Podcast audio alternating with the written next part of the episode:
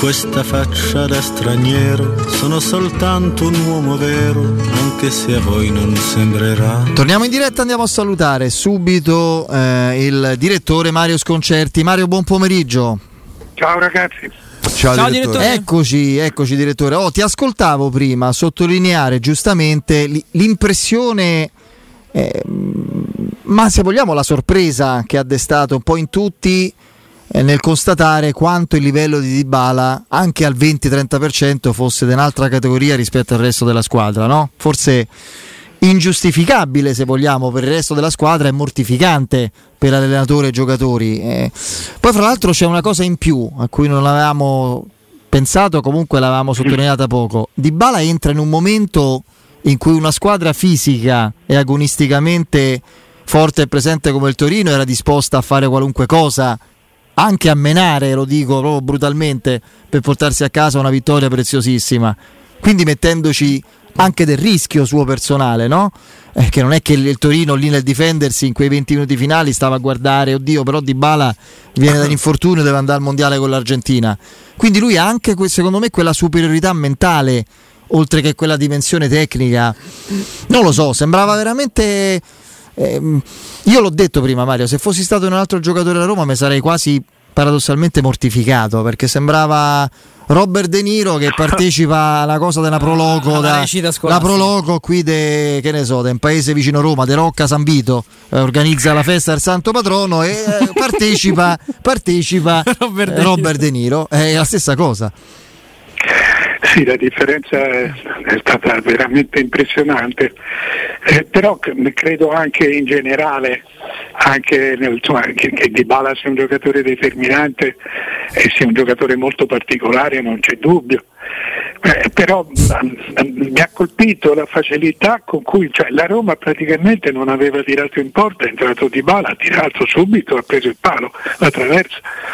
No, ha tirato 3, 4, 5 volte in 20 minuti a Roma. Eh, sì, appunto, eh, insomma, è di, una, è di, una, classe diversa, di una dimensione diversa, credo se ne rendano conto anche, anche i compagni e in qualche modo siano rassegnati. E, piuttosto io credo che si possa giocare bene, si possa giocare meglio anche senza Dybala. Cioè, per esempio il Torino non ha Dybala ma giocava bene è questo forse il limite della, della situazione, che non si riesce, comunque adesso va bene, consoliamoci con Dybala. E, e, con la sosta. E la sosta, sì, e poi si ricomincia. Perché per le squadre messe così come la Roma, in totale confusione e in involuzione, in questo momento non l'avremmo detto, non, io non l'avrei mai immaginato di dire che la sosta avrebbe rappresentato una benedizione, Mario perché ribalta tutto, sposta, potrebbe spostare equilibri, restituisce giocatori, eh, modificare gerarchie, interrompe flussi positivi o anche negativi. E quindi eh, questa per, per, chi sta messo così, e sono poche ad alto livello a stare messe male come la Roma, credo sia una fortuna da sfruttare al massimo. Eh. Sì, sì, beh, è un campionato particolare, eh. Cioè, no, non è facile essere squadra, qui c'è una squadra sola. Ti faccio, ti faccio de, de, de, degli esempi che eh, mi sono balzati agli occhi proprio stasera mentre lavoravo.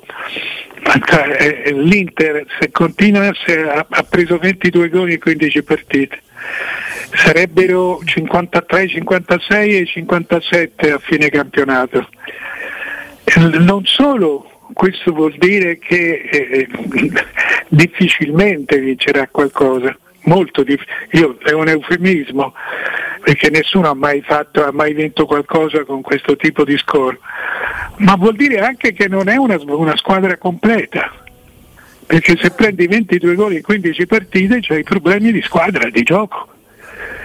E, eh, e, tutto questo oh, oh, viene fuori anche nel momento in cui sta giocando meglio, perché i gol li ha abbastanza ben distribuiti.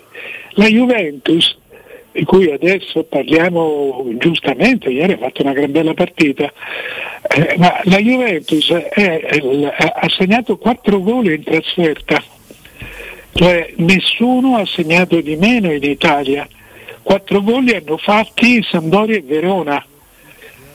Eh, allora, eh, se, se, togli un attimo anche la cifra, lascia stare la, il dato statistico, ma eh, se tu segni 4 gol in, in 7 trasferte, eh, vuol dire che hai dei problemi seri. Ma infatti, direttore, guardando la classifica, dal Milan alla Roma, 6 squadre in 6 punti. Ci sono però, diciamo, chiamiamole così, un, una narrativa che riguarda le varie squadre molto diverse, molto discordanti. E qui le cose sono due: o sono, sono sei squadre da vertice, e quindi magari eh, vediamo limiti dove non ce ne sono, forse sono limiti diciamo più ordinari, quasi fisiologici, oppure è un campionato che levando il Napoli eh, si sta facendo un po' il, il bagno nella mediocrità, perché se, sei squadre così, no, così ravvicinate, una o due partite, eh, il gruppone dietro al Napoli può, può, cambiare gerarchia in un, paio, in un paio di turni e mm, vediamo tante squadre incomplete. Sì, sì, se tu fai due vittorie in fila eh, eh, recuperi, ma infatti io non penso che, non penso che anche, perché anche guardando alla Roma ci sia da essere troppo pessimiste, è tempo che si trovi una, una soluzione di gioco, questa sì, e, e, che, e che, qualche giocatore eh, torni sui propri livelli, penso per esempio a Cristante, eh, naturalmente penso anche ad Abram, ma eh, penso che Matic debba debba dare di più, anche a parte che forse è il giorno sbagliato per dirlo, ma eh, al di là di questo eh, i punti, l'equilibrio che c'è in testa da un certo punto in su, secondo me non deriva tanto dalla modestia delle squadre di testa, quanto dalla modestia delle squadre più basse. Cioè, le, i punti che hanno fatto Cremonese, Sampdoria e Verona sono i più bassi nella storia dei gironi a tre punti. Non c'erano mai stati così uh pochi punti. Il Verona credo sia perché non aveva iniziato malissimo. Uh, I pochi, pochissimi punti che ha fatto li ha fatti tutti all'inizio. Credo sia la decima sconfitta consecutiva in campionato, che è una roba incredibile. Sì, ma anche lì c'è, c'è, poco da meravigliarsi. Hai venduto, hai venduto, tutti, stai giocando con un sacco di ragazzi. E, così la Sampdoria, onestamente, era, era prevedibile che succedesse qualcosa del genere nella situazione in cui è la Sampdoria. Ci sono, io credo che derivi da questo anche la, l'equilibrio in testa, diciamo, quello che c'è di equilibrio in testa. Complessivamente a me sembra che si giochi meglio e, ti, e se, se, se, vi va cerco anche di spiegare perché. Sì. Cioè si gioca, si gioca un po' meglio, si segna meno ma eh, si segna meno perché molte squadre sono andate a tre. Se noi prendiamo la testa della classifica, a parte il Napoli, troviamo il Milan che spesso gioca a tre, la, la, la, Roma, l'Atalanta, l'Inter, la Juve, tutte che giocano a tre. Questo come si è arrivati a questo? Si è tolto un centrocampista e, e si è aggiunto un difensore. Quindi aggiungendo un difensore le difese si sono discretamente compattate. E, e si segna meno, però le squadre sono più equilibrate in questo momento è più adatta a noi il, questo, questo tipo di gioco. È un gioco un po' vecchio, perché complessivamente insomma, anche la Juventus è, è, è tornata veramente al, al, gioco classico all'italiana, lo sta facendo bene, ma eh, di, di, di nuovo non c'è, non c'è, niente. Mentre si usano più giovani, sì. si usano molti più giovani e, e, cioè, ci sono squadre per esempio come il Torino che ha il 17% di giocatori sotto i 21 anni, mm. giocatori della Rosa. Pochissimi italiani al Torino, eh? pochissimi. Sì. Ah, ma quello sono è, è, vero che il Barcellona ha quasi il 30% di giocatori sotto i 21 anni. Buongiorno Pellegrini, non ricordo chi altro. Vabbè, vai, scusami Mario. No, sono, eh, eh, ecco, sì, si è avuto la, la, dire, la, la povertà, la crisi hanno, hanno spinto a, a, questo tipo di, di situazione. Mario, volevo leggerti queste dichiarazioni di Walter Sabatini su Murigno e sulla Roma, sul momento della Roma e soprattutto su Murigno, rilasciate a tutto mercato web radio. Murigno è un argomento stucchevole, fa la sua recita quotidiana a uso e consumo dei giornalisti. Quando è venuto a Roma ho detto che era l'oppio dei poveri, eh, anche se la citazione non è precisissima, comunque quella è dei popoli, però l'oppio dei poveri la storia sta dimostrando che è così. Sono ah, stato... che sia voluta? Detta così. Sì, può darsi, infatti sì. E quindi da dei poveri tifosi da Roma. Vabbè. Sono stato ammirato quando ha allenato il Porto. Per il resto mi lascia indifferente come allenatore. Abram va bene pizzicare i giocatori, ma quando esponi al pubblico ludibrio un giocatore come Karsdorp gli toglie la possibilità di vivere serenamente in quell'ambiente. È probabile che questo ragazzo debba rinunciare a vivere normalmente a Roma. È triste che debba scappare in Olanda, poteva essere gestita in maniera diversa. Sì, eh, beh, insomma, queste volte Sabatini sono dichiarazioni forti. Eh, sono dichiarazioni forti, e, e, però insomma sono, sono, le sue, su alcune cose sono d'accordo, su altre, su altre meno. Cioè, per esempio non si può dire quello che, che ha detto lui su Murigno perché insomma, è anche vero che lui dice mi lascia indifferente quindi non mi pare a leggere sta, legge sta cosa non mi pare che lo lascia indifferente però Vabbè. Sì, ma comunque è, è, è un suo parere, sì, però sì. Insomma, voglio dire, io credo che Mourinho un, un, tipo di rispetto, è, è, è molto discutibile sempre Mourinho. Eh, è vero che lui gestisce i giornalisti per far arrivare messaggi all'ambiente. No, infatti credo sia già la prima imprecisione, a uso e consumo proprio. No, a uso e consumo dei giornalisti. Cioè lui i giornalisti cerca, a volte ci riesce, magari con altri meno, di sfruttarli per, per dove do, vuole andare a parare, magari anche all'interno messaggi interni alla squadra, all'ambiente. Non è che ha uso e consumo dei giornalisti nel senso di appagarli dandogli titoli così per fargli vendere più copie. Quindi non... No, non per le copie, no, no, lui usa, usa per, per, per i rapporti con la squadra, sì, per, sì. La, per dare messaggi alla squadra e all'ambiente. Eh, io non so che tipo di di rapporto, che tipo di confidenza, cioè anche come tempi abbia Mourinho con la società. Però a volte sembra proprio che parli lanciando messaggi anche alla società. E ti devo dire che eh, sotto questo aspetto, lasciando stare, lasciando stare un attimo quello che dice eh, Walter, eh, però una presenza, una presenza ufficiale un po' più cospicua me la sarei aspettata dalla, anche dalla società. Non si sa quello che, pense, che abbia pensato di queste cose la Roma e il capitale giocatori è suo. Beh, ieri prima della partita Tiago Pinto, magari facendo un po' di confusione, soprattutto a livello di Abram, qualche cosa eh, l'ha detta anche su Kasdorp. Io credo che poi lì sia anche un po' difficile perché Murigno è veramente il grande capo. Eh, mh, mm, non credo che sia semplicissimo per Tiago Pinto comunque manifestare l'eventuale devo pensare insomma. Tiago Pinto è tesserato non è la società eh, so, eh, Mario, la società non ha mai parlato, se intendi la proprietà non ha mai parlato, sì, ormai, ce capito, ormai è così. Però però oh, allora fai intervenire un amministratore delegato. Mario, non, non l'hanno neanche presentato con una conferenza stampa. Ho eh, capito, d'accordo, cioè, questo è un loro, quello contesta eh, Io, eh, il capitale è tuo.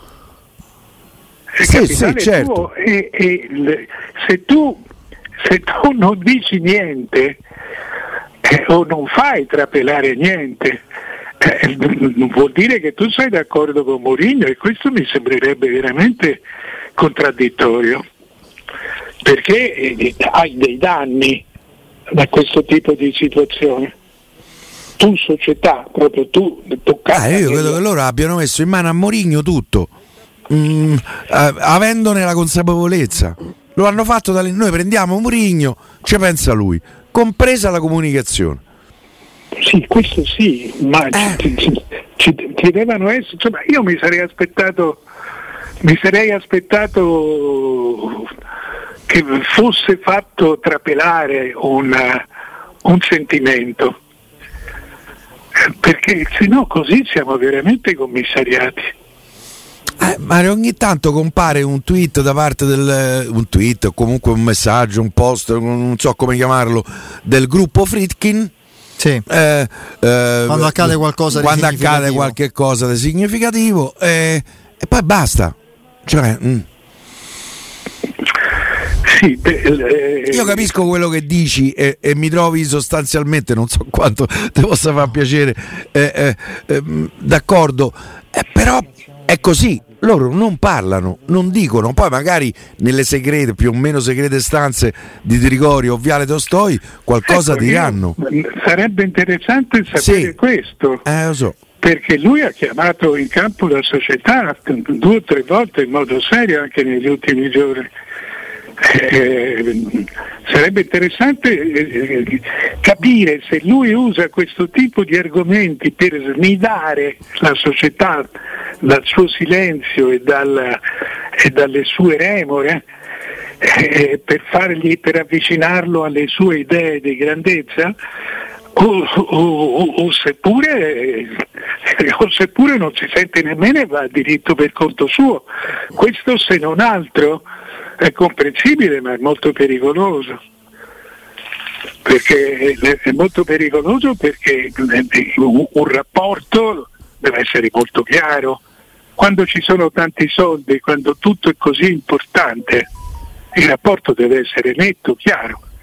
Magari lo è, non lo so, però noi sappiamo solo, solo gli umori di una parte e quella parte non è è, è estremamente gentile con la società. Direttore, prima di salutarci, che ne pensi invece dell'uscita di, di Ronaldo? Guarda, è, una bella domanda, nel senso che sono rimasto sbalordito, però eh, eh, naturalmente ci sono dei perché. Io sono convinto, cioè mia, anche questa è una mia convinzione, non è un dato, io sono convinto che lui si voglia far cacciare. Eh, perché questo è da causa eh, quello, che ha, quello, che ha, detto. Quello che ha detto cioè, è un danno evidente nel momento della sosta ci sono due mesi di tempo adesso, è tutto no, molto calcolato. Proprio, noi mettiamo sempre tutto sul calcio, ma c'è un patrimonio dietro al calcio che va, eh, che va protetto, tu non puoi sputtanare una società così. Eh, eh perché mi, mi, mi, mi crea un danno, mi crea un danno serio. Io credo che lui si sia messo nelle condizioni di aver torto, ha fatto il sincero, finalmente il sincero, la, eh, eh, eh, per, per mettersi nelle condizioni di aver torto ed essere cacciato. Dopodiché andranno a una trattativa per una che è poi quello che voleva andare via. Sì. Ah. Sì, sì, poi per anche dopo il mondiale rimane da quelle parti. Immaginando che di fare un grande mondiale, secondo me lui convinto delle, delle sue possibilità, la considera come una vetrina e quindi eh, di, di, di, evidentemente di potersi riciclare all'altissimo livello in qualche altra realtà. Mario, grazie, a domani. Ciao direttore. Ciao.